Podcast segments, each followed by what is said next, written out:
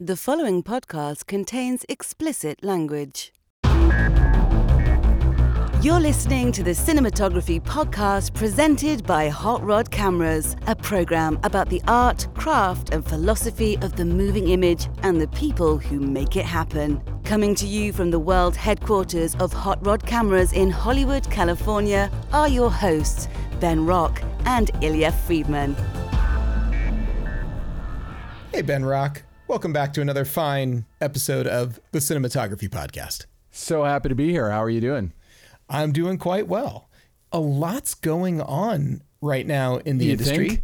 yeah, a little bit. But before we get into what's happening, who's on the show today? Uh, we have Katharine Coldiron, who is the author of Junk Film Why Bad Movies Matter. And Ooh. it's a really, really cool book. I heard her on the Dana Gould Hour, which is a podcast I can't recommend highly enough. This book is great, and it kind of does a deep dive into a subject that I hold near and dear to my heart. And uh, Dana Gould is a little obsessed with Plan 9 from Outer Space, the uh, Ed Wood movie. And Katharine in this uh, devotes like two whole chapters. It's an exegesis of Plan 9 from Outer Space. It's like Oh, it's like a beat by beat, and it's about as thorough an analysis as you'll find. But what I love about her book and what I love about her angle on this is sort of that it's what is instructive about watching bad movies. And we're not talking about like campy movies or whatever. We're talking about like movies that fail at being movies, really. Hmm. Uh, Fundamentally flawed. Yeah, and most of them are kind of like smaller independent movies, but she does talk about the old uh, sci-fi movie Attack of the 50-Foot Woman. uh, yeah, she, yeah. she talks about Showgirls and Staying Alive, you know, which are both big studio films. She talked about a movie that I had never heard of before. It's bad, but it's weird bad. It's called After Last Season. And I, I would just encourage anyone listening to this to go look it up. Uh, look, look up after last season and the, the weird enigma of its its writer director. But I don't want to say anymore because we go way into it with Katharine, and we are going to give away a book, uh, an autographed copy. Hey, all right. So, uh, yeah, if you want to win the book, we're going to do it through Instagram. Go to the Cinepod on Instagram. You'll find the instructions on how to enter the book giveaway. And now, close focus. So for close focus, we both kind of felt that there's a couple of competing things going on in the world in our industry, and you know the biggest thing in our industry is obviously that right now we're a we're a two strike industry, two one strike and we're out basically, but we got two strikes. Uh, we got uh, we got the Writers Guild, of course, and then as of last week, uh, the Screen Actors Guild went on strike, and uh, there's a lot of great commentary on it. I have my opinion. In fact, I was out picketing at CBS Radford just last week. But we've kind of decided to not go too deep into it because there's way more commentary on it elsewhere. And also, we are currently trying to get some spokespeople, perhaps from the unions or from the AMPTP or somebody to come on the show and discuss it with us. Because otherwise, it would just be, you know, you and me running our opinionated yaps like we always do. Yeah, we, Um, we do that a lot. It'd be really great if we could find some other people to run their opinionated yaps about Well, this. I, I'd I'd like it if, if it was somebody who was a little more influential than you or me. I, I will say that to me, I was absolutely shocked that, according to the legend, on the last day, the AMPTP pitched a new thing to SAG that they hadn't pitched before, which was the idea that actors could go in, uh, who are background actors, could go in and get scanned, and they would get paid one day's wage for that and that the company would then own their likeness and be able to use it without their permission as background in anything in perpetuity. So, in other words, like Getting uh, rid of background actors yeah, forever. Yeah, exactly. Like, how would you, if you're listening to the sound of my voice, how would you like to go get paid for one day's worth of your job, whatever it is, and then they would use that day's work to digitally recreate everything you do for the rest of your life? Well, I, I think it's pretty likely that they're also looking at the metahuman sort of things. And you know, they already do some of this, but they're looking at potentially creating uh, fake people to do that all the time. It, it already happens, even in like the stands of like Ted Lasso. And yeah, that's, that's you could- happening. if you're able to generate people who don't exist anyway, Yeah. but who look like real people, because like I'm assuming that you're they're probably just going to scan their heads and not their full bodies because they can just stick anyone's head onto kind of a stock body and have it move around and they're going to dress it however they want to do it. So why even bother with an actor if I, I'm sorry, I hope I'm not giving them ideas now, but why bother with an actor if you could just have a computer create someone who doesn't exist and you can populate, you know, like I sort of feel like there's the one thing where we shot in a sports stadium and the bleachers are empty and we're populating them with bodies, which to be fair, like going back to Lord of the Rings, they created a software called Massive that creates crowds of soldiers and stuff that run at each other and do stuff. It's a crowd simulation. There, there are tons of crowd simulation softwares that are out. I don't think anyone's pushing against that, but it's I, I'm thinking it's like uh, you know Featured you're, extras. You're, on, you're, on, you're, on, you're on a sitcom and yeah, you've got like a restaurant and the two main actors are in the foreground and you've got someone five feet away from them and that person is going to be a digital person now. And uh, I mean, if that technology is unstoppable, then that technology is unstoppable. But it just seemed like a shocking thing. I was like, if they'd come to them and said, hey, come in and we'll scan you and we'll pay you for five days. And then every time we use your likeness, you're going to get a residual on that. And you'll also have the opportunity to opt out. So if they want to put you in a show that you have some objection to being in for whatever reason, you can say, I don't want my likeness in that. Like, I feel like if they came to the table with anything like that, they probably would have gotten a yes. And I wonder, is this just their opportunity? Is this just their attempt to uh, jack the Overton window so open so that when they come back with any other thing, like what I just said, people will be like, oh, okay, so now you're going to pay me f- to use my likeness over and over and over again? I don't know, but it just seems shockingly tone deaf.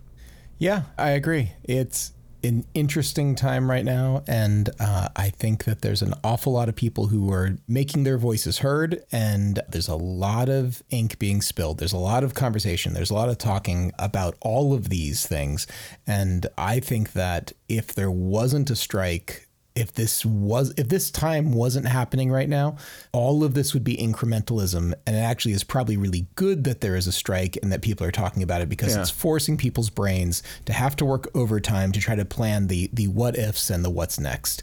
I think that if it had come around at any other time, all of these things might have slipped in and people would have just gotten used to the idea and then it would have been the de facto standard and there wouldn't it'd be harder to swim back upstream because people aren't doing that right now there's an opportunity for the unions to plant their flag and say no you know thou shall not pass we're going to we're going to draw the line right here this is what it's going to be and we'll see what happens Clever Lord of the Rings reference there. It doesn't even. It goes without saying. The industry is just ground to a halt.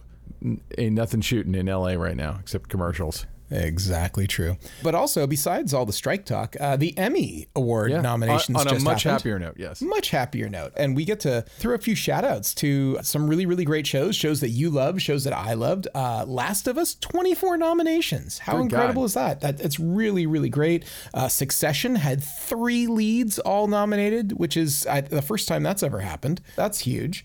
But in, in terms of straight up cinematography too. Um, Yeah, you know, yeah, let's get into uh, that. And we've had a, a bunch of the DPs who were nominated on here. Also, a lot of them we haven't had on here. But in the half hour series, I, I don't even understand why they uh, designate half hour and hour series. Just have it for because they series. can give away more whatever. awards that way. Yeah, you know what? You I guess want, you're, you're, they're not competing against each other. They each get their own category. It's it's great. they can give away I'd like more one for uh, for 44 minute uh, episodes and hour Ju- long just, episodes. you wait. Uh, Next year, 44 minutes going to Yeah. be there. Yeah, you ain't wrong. Anyway, so yeah, Christian Sprenger for Atlanta, Carl Herse for Barry, love Barry, Gary Baum for How I Met Your Father, Dean Cundy for The Mandalorian. I mean, like Dean Cundy, can't go wrong with Dean Cundy. Jesus Christ, man's sure. a legend. Uh, yeah, Chris Teague, who we've had on the show for Only Murders in the Building, and uh, Schmigadoon. Yeah. Also, Jon Joffin, who was just on the show. Pretty pretty awesome. And then for hour long series, we have Damian Garcia. Holy crap for Andor, just such a great show. Andor. God, I, I loved it so much, and I'm I'm really pleased to see. It, it was really fantastic work. I'm really pleased to see the nomination there. I, I think people were were paying attention. Yeah, that show is just uh, cut above. It's it's so good. And then uh, I mean, all these shows are amazing. Adriano Goldman for The Crown on Netflix. Very popular. Yeah, especially among DPs. I know a lot of DPs who watch The Crown. Yeah, it's high watermark. I mean, it's it's like the gold standard. Uh, then you've got Catherine Goldschmidt for House of the Dragon. Again, can't Yeah. go wrong with that. uh, friend of the show, David Mullen for Marvelous Mrs. Maisel. I mean, so, that so great. Yeah. I, I- passed around a video that was like a behind the scenes of how they did some of their insane camera work on that show, and it's just uh, it's a work of art in the choreography of just the camera. Like it was like a gimbal thing that was on a crane arm that gets handed off to one person and handed off to another person, then put back on a crane arm. Just uh, yeah, and, amazing. And, and what a nice guy, David Mullen too. It's it's I hear nothing but great stuff from the people who work with him. That's that's really cool. And then Sean Porter for The Old Man. The Old Man was uh, one of my personal highlights last year. Just an amazing looking show, just a brilliant show, top to bottom.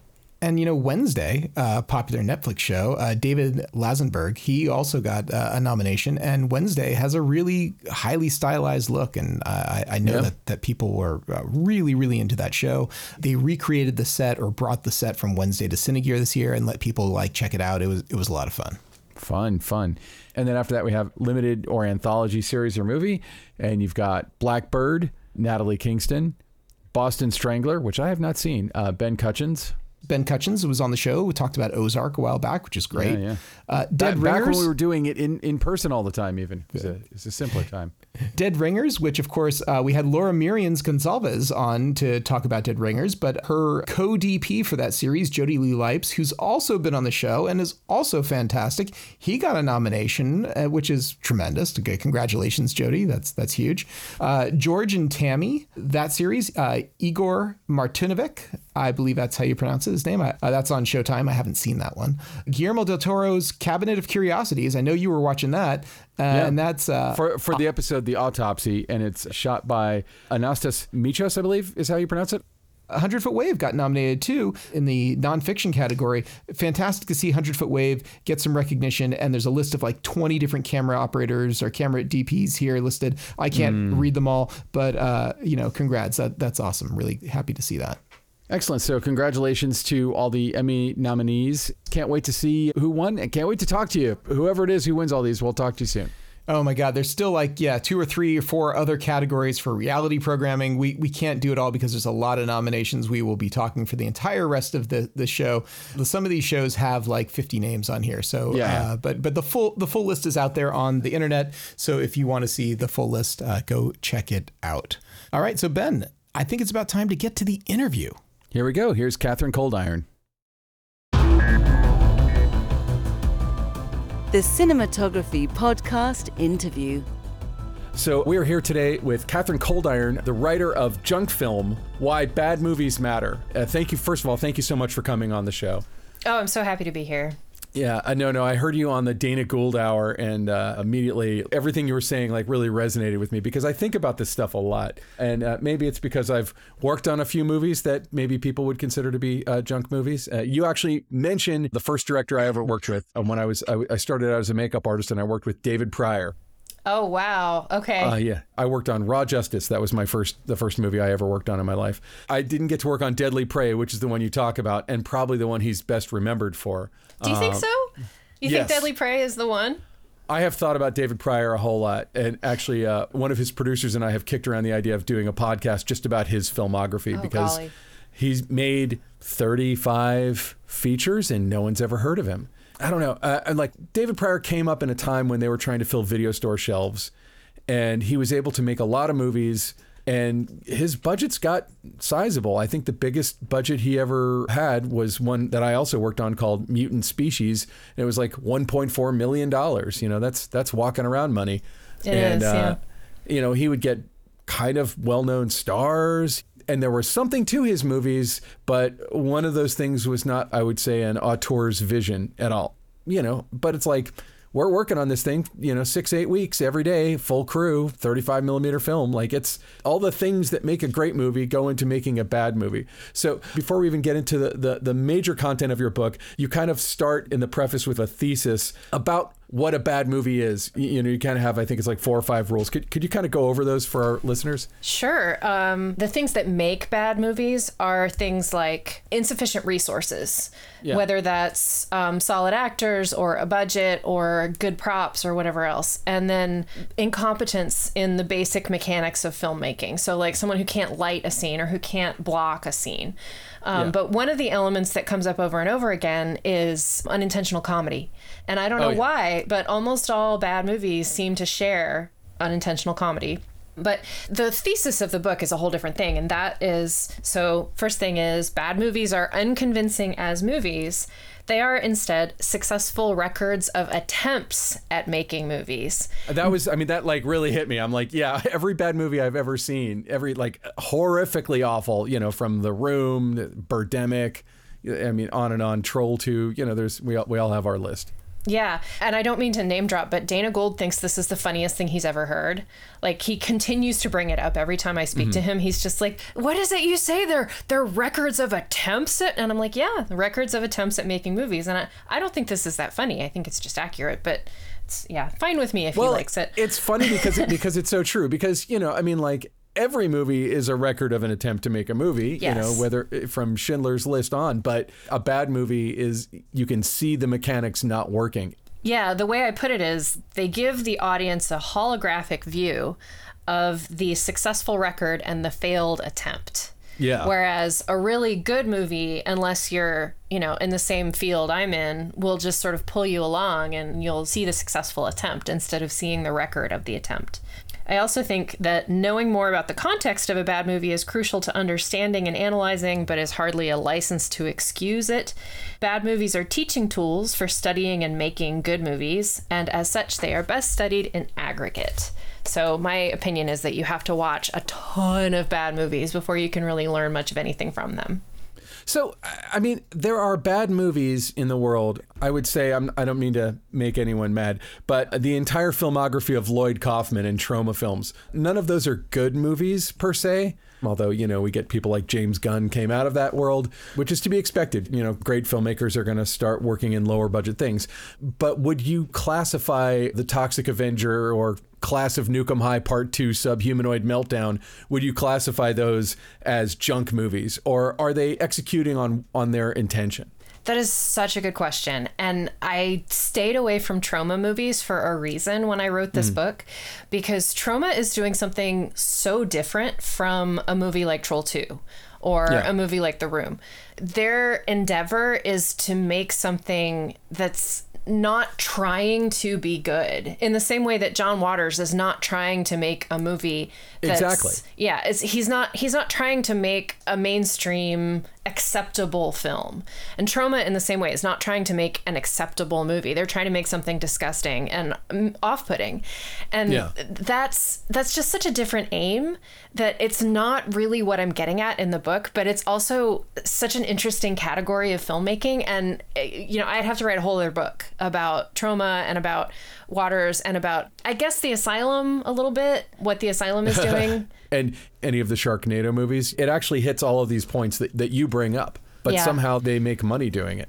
Well, I think the thing for me that distinguishes the Asylum is that they're cynical, which, you know, Roger Corman movies are not cynical, and Troma movies are, I think, rarely cynical. It's a complicated dynamic that the Asylum is doing. But the thing that made, it made me think of was Greydon Clark, who is, mm-hmm. mm. um, he directed Satan's Cheerleaders and Uninvited and Star Games. He is sort of a 30 year veteran of not very good movies, but the way that he made movies was as fast as possible. He was incredibly competent at yeah. making the movie and turning it out, just turning out the content. In the same way that you were talking about David Prior, like he could fill yeah. a video store, absolutely. And he never, I think, made anyone uncomfortable or exploited anyone, but he also didn't care very much about quality. And yeah. I kind of feel like that's the big balance in being a director. I don't know because I'm not a director, but I feel like if you can make sure that everyone's comfortable and happy and working well, and give a damn about the final quality, then there's your movie. If you compromise on either one of those things, then I don't think you're going to come up with anything good. Interesting. In your book, you cover things like cop rock and staying alive and showgirls, you know, which are yeah. Made by real industry veterans as well. But like you start with Ed Wood. You start yeah. with two big chapters about Ed Wood and Plan 9 from Outer Space. And actually, I've seen Plan 9 from Outer Space. You know, the cinematography isn't great, but you no, know, it's not it's, terrible. It's I functional. His issue is blocking really more than any. Yeah. Like he he doesn't know how to block a scene to make it make sense with successive shots. I find that cinematography in bad movies is most often competent. The thing that is often lacking is stuff like editing, you know, where how to string along narrative logic from one scene to another to another to another. And you need a cinematographer who knows how to set up a camera to you know contain information in the frame but you don't necessarily need one who's going to shoot a perfect sunset um, Yeah. The art in these movies is not in question so much as like a basic level of competency that makes a movie watchable. And i think that's most often not in place. And the cinematographer doesn't bear a lot of blame for that. It's mostly the director who says you know Yeah. set up the shot so that you can sort of see his face but not really. And i'm just trying to think of examples of like really poor cinematography in any of the movies that i talk about. Because deathbed for instance has good cinematography there's great great color in that. The distance and the framing are good. It's all in 16 millimeter but it's it's well done. Attack of the 50 foot woman has not great cinematography but it's not any real different than the uh, monster movies of the time. Yeah, yeah. I Um, was actually surprised. I, I loved your essay about Attack of the 50 Foot Woman, but I was surprised that you singled that one out because I have seen it and I don't know if it's about, you know, the, the further you are away from when something comes out, the harder it is to distinguish what was good and what was bad. I often wonder, you know, in 500 years, will somebody watch a movie with Arnold Schwarzenegger and not be able to tell it from Anthony Hopkins acting wise because the language will have just you know moved so far. Like really I, I think about that a lot. And so like i'm curious what about that one? Of all the movies of that era that grabbed your attention in that way Uh, I think it was because the main character is a human monster instead of a bug monster, which is pretty unusual for 50s movies. You know, the cycle of monster movies is big grasshoppers and big ants and big spiders and big whatevers because of radiation, Godzilla. Uh, Yeah. But for it to be a person is not frequent. There was, you know, the Amazing Colossal Man, and then the Yeah. Incredible Shrinking Man, and then the Attack of the 50 Foot Woman, and there's only a handful of them. So that's interesting. It's also basically a fetish piece, which is kind of fun to think about in a time when sexuality was so repressed. Um, Yeah, yeah. But also, the thing that I argue in the book is that it's an opportunity to make a feminist film, and it's just completely bypassed. And that's challenging for someone like me who wants to think Yeah. about feminist issues in film. did you see the remake that uh, they made it was in the 90s i think I did. Actually, Christopher Guest directed that. i did not know that he directed that oh my god Um, it was an HBO original movie back before HBO was really a prestige hub. And it's strongly influenced by Tim Burton in the kind of look of it because it's like a it's like a cartoonish Arizona look.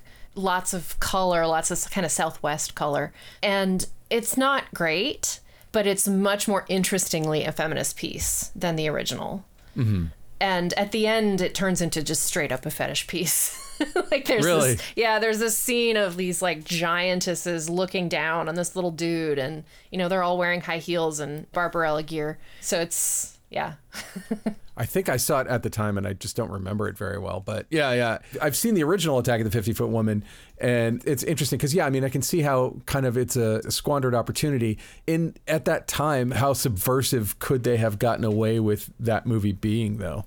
Uh, medium yeah you, you have a point uh, but I also think The Incredible Shrinking Man deals very deftly with masculinity issues in a way that was almost unequaled.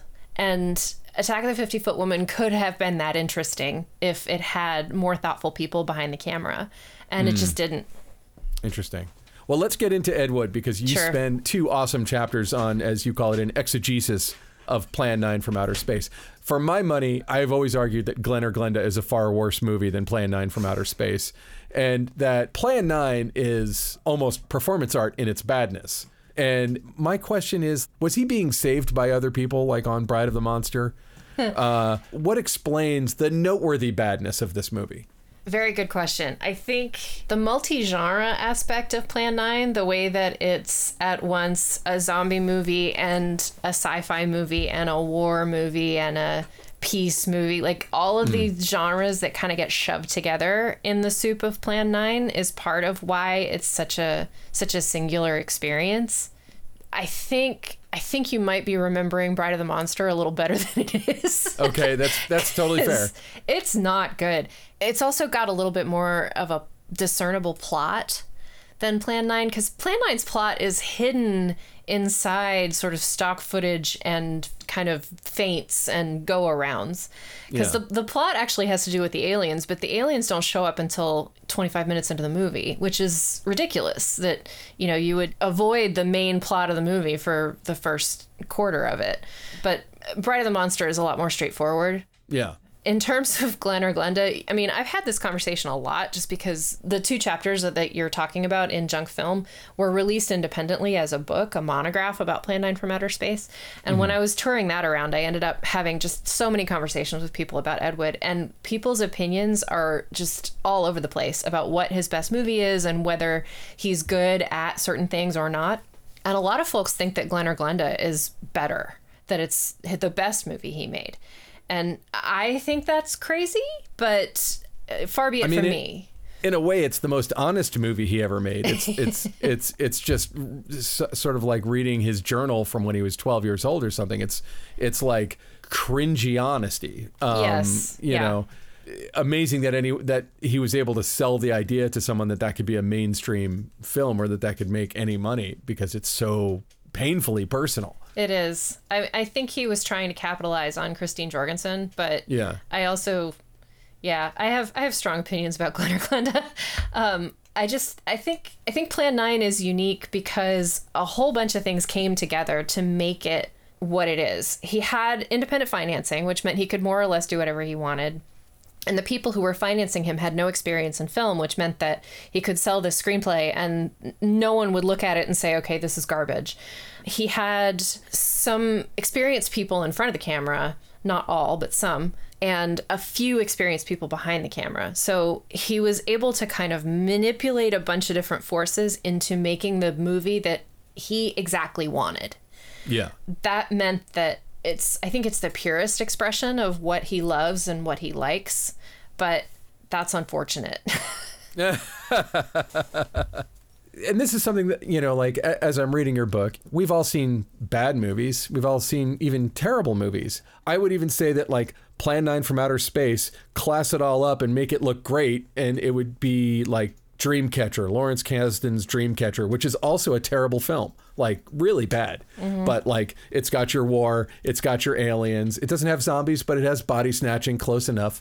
I mean and maybe the problem is that we're blending all these genres. But like even growing up as a kid i remember there was a movie i think it was called terror in the aisles that had a bunch of like saturday night live alum and john candy and stuff commenting on old movies. And they did like a whole section on plan 9 plan 9 was like blew into people's consciousness. I believe it was on somebody's list of the worst movie ever made. It was the Medved's book about the Golden Yeah. Turkey Awards. Yeah. So like what is it that's enduring enduringly horrible about that movie? It, it was uh, whenever uh, that documentary Best Worst Movie came out and and like the world was in full the room furor and stuff like that and and I felt like there was so much discussion about that. I was actually like, "Hey, why don't we talk about independent filmmakers who make good films?" It feels like we're really focusing on the bad films. But the truth is a movie like The Room or a movie like Plan 9 from Outer Space is noteworthy in its badness that makes it kind of transcend the genre. So, like, what made Plan? uh, It was it just the Medved book, or is there more to it? Was Plan Nine always kind of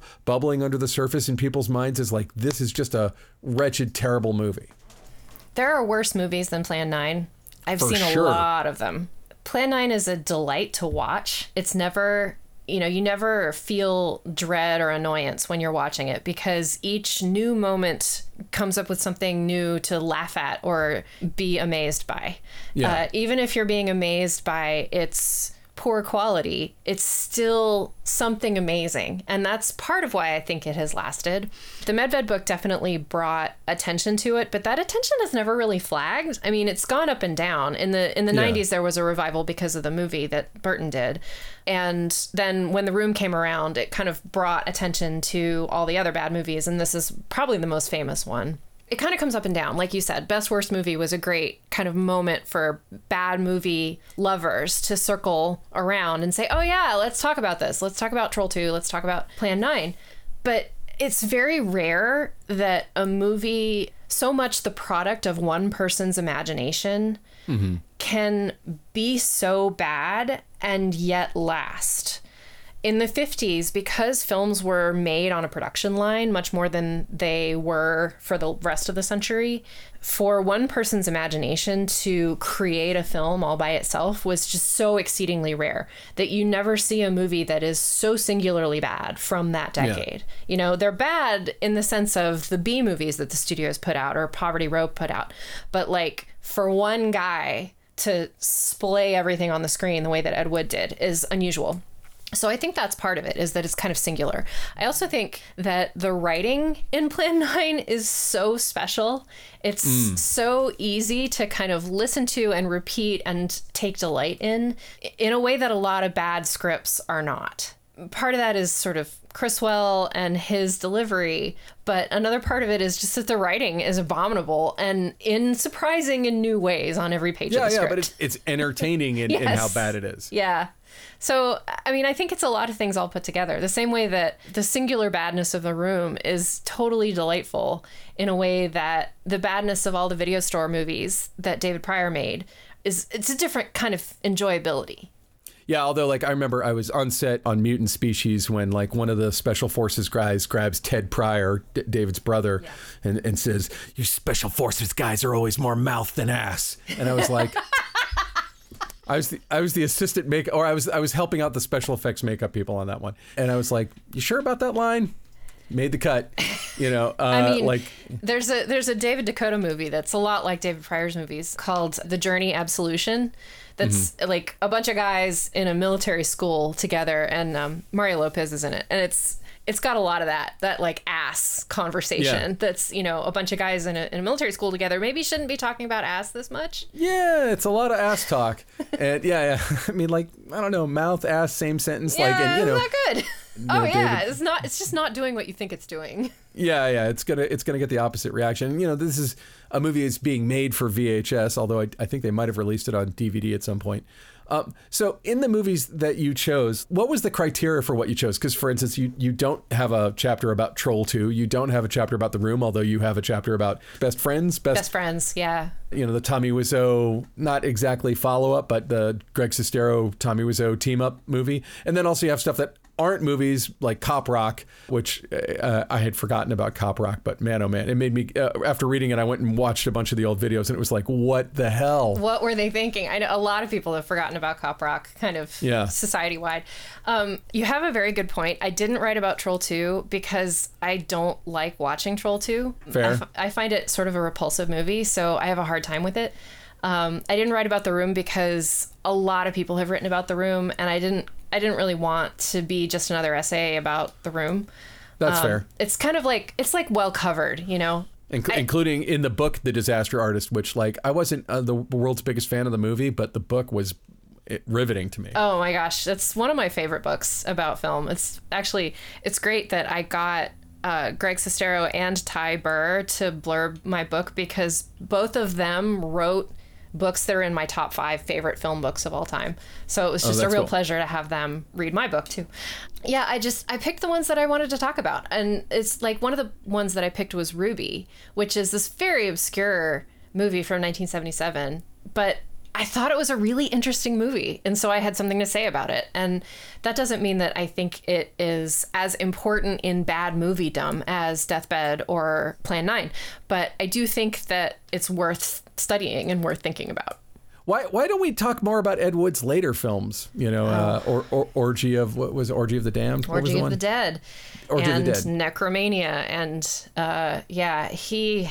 Oh boy. I mean, I think the reason is because his story gets more and more depressing.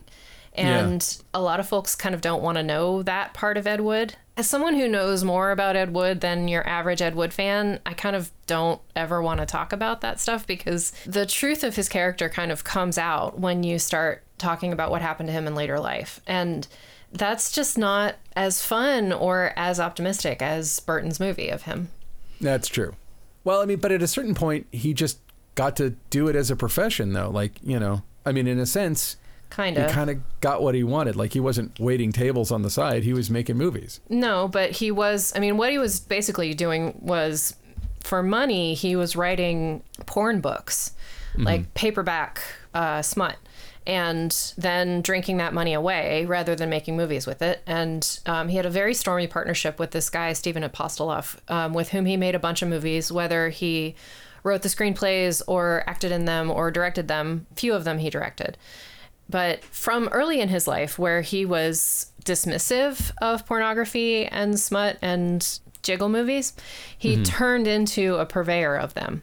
And that hypocrisy is not a popular thing to talk about when you talk about Ed Wood. But it, I mean, I do think it's interesting though that he he got to keep making some movies, you know, whereas like The Room, Tommy Wiseau made like I, I remember seeing like a trailer for something he was doing that was like an office comedy or something, but I don't mm-hmm. think it ever got released. If it did, I it never. I it never, did it did get released, but it didn't it doesn't have the same extraordinary melodrama as The Room, so it's Yeah. not as enjoyable. He just released a trailer for a shark movie that he made that's coming out supposedly this year, and I can't wait, especially cuz Neil Breen is ha- has a new movie this year too. So Well, and I want to get to the Neil Breen of it all too, for sure. But like with Tommy Wiseau, I feel like one of the things about the room, the alchemy of the room, is it hits all your criteria. I think, mm-hmm. But he can't repeat that because what that was was an honest film. Again, it's sort of like Plan Nine. There's like an honest expression coming from him. And then he realized that what people thought was that his honest expression was hilariously stupid. And then he embraced that and said, it, it's not a Tennessee Williams movie, it's a comedy. But now, h- how could he ever do that again? If he tried to bottle it, it would feel forced. exactly. And you can't be vulnerable again once people have laughed at your vulnerability.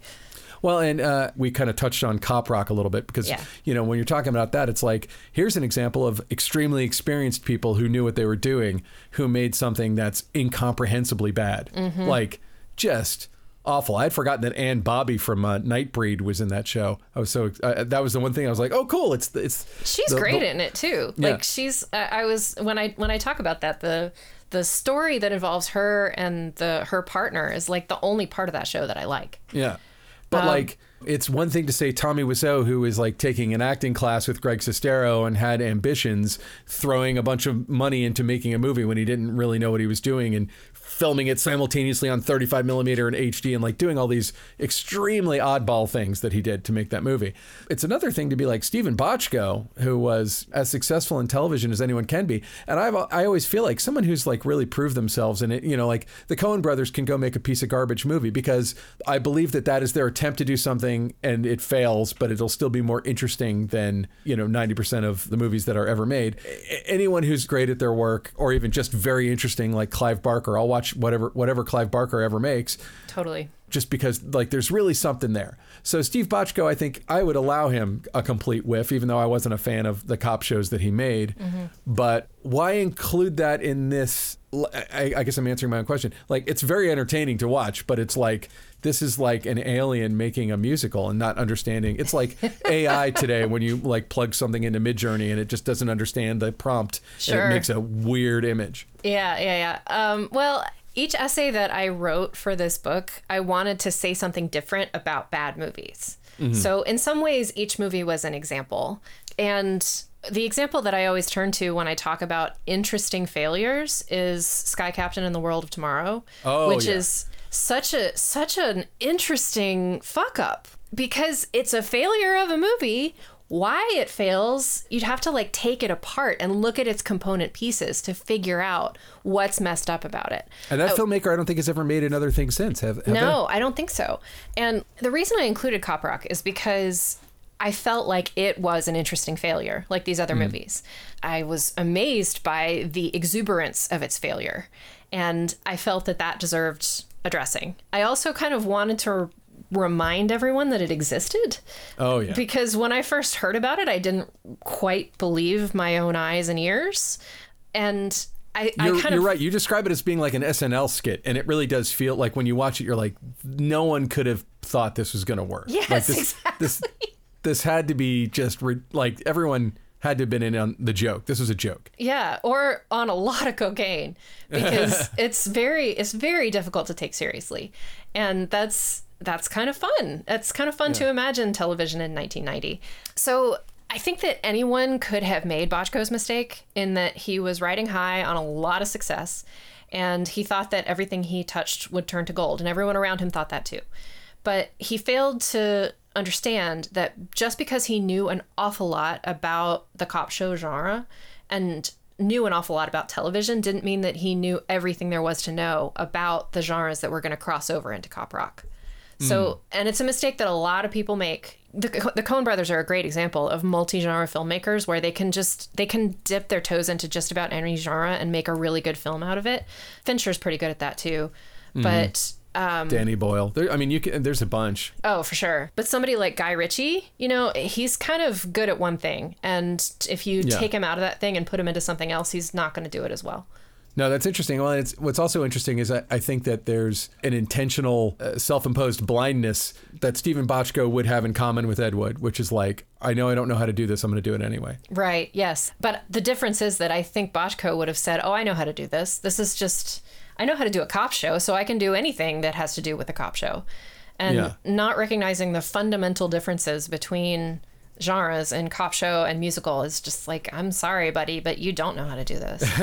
Your descriptions of like the way you just I, I, that chapter alone just had me laughing. It, it just the way you're describing his the disconnect, and it, again, it, made me like go to YouTube and look up uh, specifically uh, baby baby merchant. oh, Baby Merchant. It's a Oh uh, my god. It's rough. And I, yeah. I feel like somebody should do uh, cop rock. They should like get all that music and just make a stage musical out of it. You know, the thing is, I don't think that it would be crazy to make a cop show musical.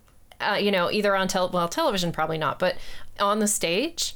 Yeah. But I think that you would have to know a lot more about musicals and how they work. Yeah. and yeah. Bochco just didn't understand. Yeah. So before we go, if you were to do a second volume of this, what are some of the movies that you might include? Or because you also have TV shows and books and stuff in this, what are some of the other works that intrigued you, maybe that have caught your eye since you wrote it? What are some of the other ones you think uh, would be worth study? I definitely would want to write about Streets of Fire. Um, it's a fascinating movie, and it's not as tiresome to watch as some of the other ones that I've considered. Because that's really the barrier is like to write about these movies, I have to watch them over and over again. Yeah. and I just couldn't. I couldn't face watching Troll 2 four times to kind of figure out what was going on with it.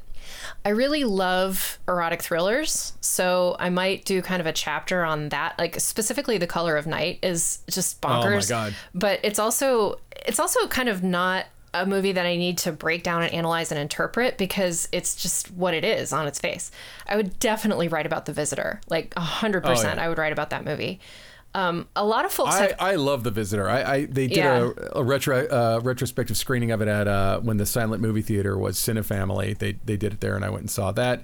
And I also saw Roar, which which uh, Oh, gosh. yeah, like that movie is just again like that movie will, will live with you for a long time. Oh, I know. I, I actually, I'm not sorry I watched it exactly, but I never want to see it again. It's horrifying.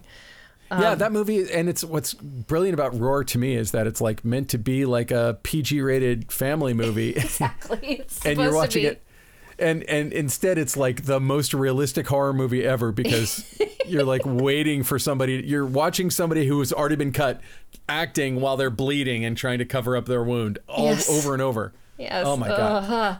Yeah. Um, so the visitor for sure. Okay well Katharine thank you so much for coming on i think we're going to give away an autographed copy of your book on the show Great. can't recommend uh, the book highly enough so uh, thank you so much for coming on the show before we go uh, where can people find you online I am on Twitter for as long as Elon Musk will have me. Um, my handle is Ferry Frigida, F E R R I F R I G I D A. But you can also just search my last name, which is not common. I have a newsletter, and you can find that on my website, which is kcoldiron.com. And um, the book is available almost entirely. I mean, it's on like barnesandnoble.com and it might be in bookstores, but the main place to find it is Amazon. So check it out there, Kindle, paperback, and I will really look forward to your thoughts, everyone out there. excellent well thank you so much for being on the show Of course, it was a pleasure. All right, so that was Katharine Coldiron. Thanks so much for being on the show. And of course, if you loved hearing about uh, Katharine's book, go to our Instagram at the Cinepod, and uh, there'll be instructions there on how to enter the book giveaway. Hey, Ben, it is bill paying time. Let's talk about our uh, fine sponsor, Aputure, maker of uh, incredible lighting products, really, really high value lights, uh, starting off at sort of like the entry level of the industry. Uh, they have a brand called Amaran, which really has some less expensive lights than the Aputure brand itself, is becoming more and more popular and being used by not just content creators, but uh, filmmakers of, of every level and getting onto some Thank you, of the thank you for differentiating content creators from filmmakers. yeah, I, I, I'm, I'm trying my best because I, I keep seeing people conflate those things. Oh, yeah. And so anyway, this is an this is a commercial though for Aputure. Aputure makes these fine things. They support our show. We really appreciate them. They have a really cool product called the Infinibar. I've talked about it before in our Aputure ads, but I want to just point it out because there's some really really cool features inside the Infinibars. Meaning, in particular, being specific, pixels and mappable pixels, meaning you can change the color, you can change the brightness, you can change the flicker effects on each one of these bars. And they come in a one foot, two foot, and four foot variety, which is really, really impressive. And they all link together and they power together that way too. So you can make some really clever, really interesting patterns and combinations, and you can buy them over at Hot Rod Cameras. I know uh, we just sold a bunch of them, so I'm pleased to see that the industry is uh, embracing them. And it is a very clever special effects tool, which you can use for virtual stages and all kinds of things where you can map your video signal to it and then have the same color light as your video source going into it, then show on your actors or subjects. So if that is Nice. the sort of thing that you are interested in, if that's the sort of thing that you are working on, if you're in these new fangled virtual stage, interactive lighting, it, this is becoming more and more of a thing. I'm talking to universities that are putting the, these uh, stages in now. There are some very cool products which can uh, mimic the interactivity of you know dynamic light sources on your subjects in the foreground, and it's super cool. Uh, it's worth taking a look at the Infinibars from Aputure because they're just good, good products. And I, I've really been enjoying them. So you can check it out at Hot Rod Cameras, hotrodcameras.com. And now, short ends. All right, so Ben, uh, now that the ad is behind us and we are moving into our short ends, our obsession of the week, what are you all about? What are you paying attention to? What what's on your radar? A random uh, YouTube channel popped up on my radar, and it, it immediately caught my attention because it was uh, well, the, the name of the video is the Solway Firth Spaceman Mystery: New Evidence, and it and I was like, what new evidence? Uh, it's not new evidence. So for those people who aren't familiar with the Solway Firth Spaceman, you can Google it right now. You may have seen this image. It was taken in 1964. In fact, it was taken on the 23rd of May, 1964, in the UK. And it's a little girl, like a five year old girl. She and her dad are out in, in a park, like in a field. And in one of the photographs, what appears behind her looks like a spaceman Hmm. completely at random. And according to legend, her dad like took a bunch of pictures of her like goofing around in this field, then took it down to the to the local uh, photo mat or whatever they had had it developed, and then it came back. The you know the guy at the photo mat was like, "Hey, there's uh, someone behind her. This is no good." And he's like, "There was no one behind her, and there's clear as day a spaceman wearing a helmet right behind her." Oh wow! right? Uh, And when I say clear as day, slightly out of focus. and um, what this channel does, and this is like totally my kind of thing, but also I think I think it does kind of relate to cinematography a little bit at least. Is he does kind of a photographic deconstruction of what he believes it is.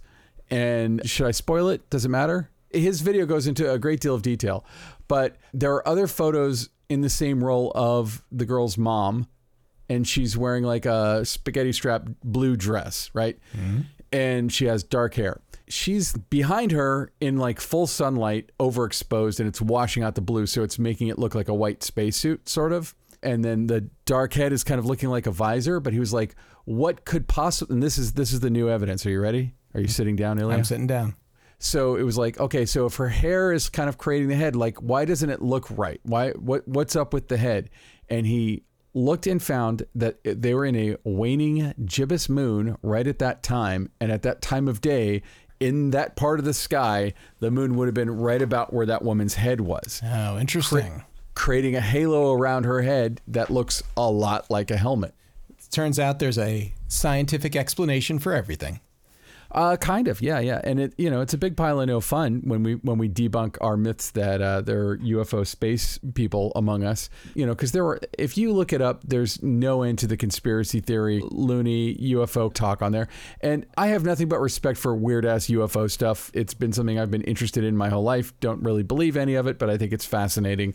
But it was interesting watching this guy basically take it down by deconstructing the photograph. By basically like people said, well, it can't be a person because if they were, they'd be like 10 feet tall. So he photoshopped the girl out and superimposed a person's body on it. It was like, no, that's actually that works at that height. And, you know, looks like this woman would be standing on the ground right here. Anyway, I found it super fascinating. And uh, even if he's wrong and there really are spacemen, I feel like he came up with a heck of a, uh, of a cool theory as to how this photograph could have been taken and nobody would have noticed it. That's really cool. time. Yeah, I, I, that's really cool. I'd check that out.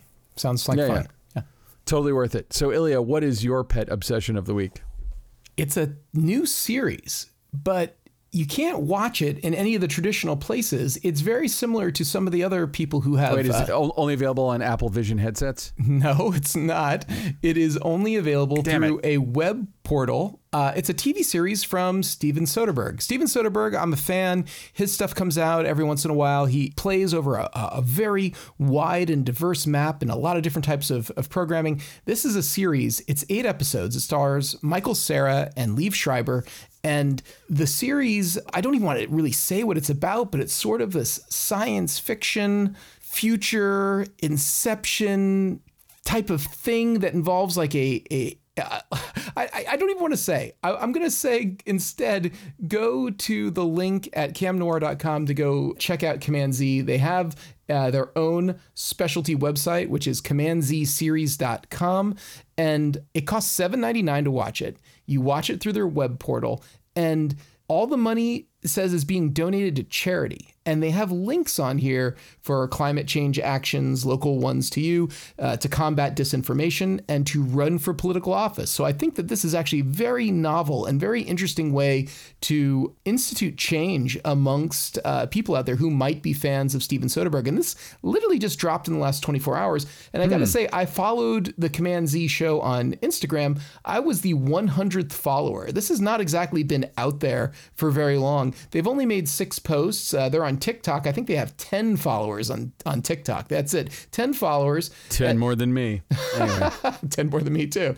But I got to say the trailer makes this look really great and I'm not always I'm not always one who who makes impulsive decisions to just purchase something, but everything about this felt a little bit different and the trailer looked great and I really wanted to see it. So uh, I'm very much looking forward to figuring out how to cast this to my big screen and hopefully uh, really enjoy Command Z, which I have there's no reviews on that I could find. It seems like it's just like surprise, here's this new thing. And because Steven Soderbergh plays in such a you know diverse ballpark of work, I'm not exactly sure what I'm going to get, except that I know I like Michael Cera. I know I like Liev Schreiber. I know I like Steven Soderbergh. Uh, I, can't, I can't wait to get into this and uh, see what it's all about. I promise to report back afterwards on the show and let you know how it is.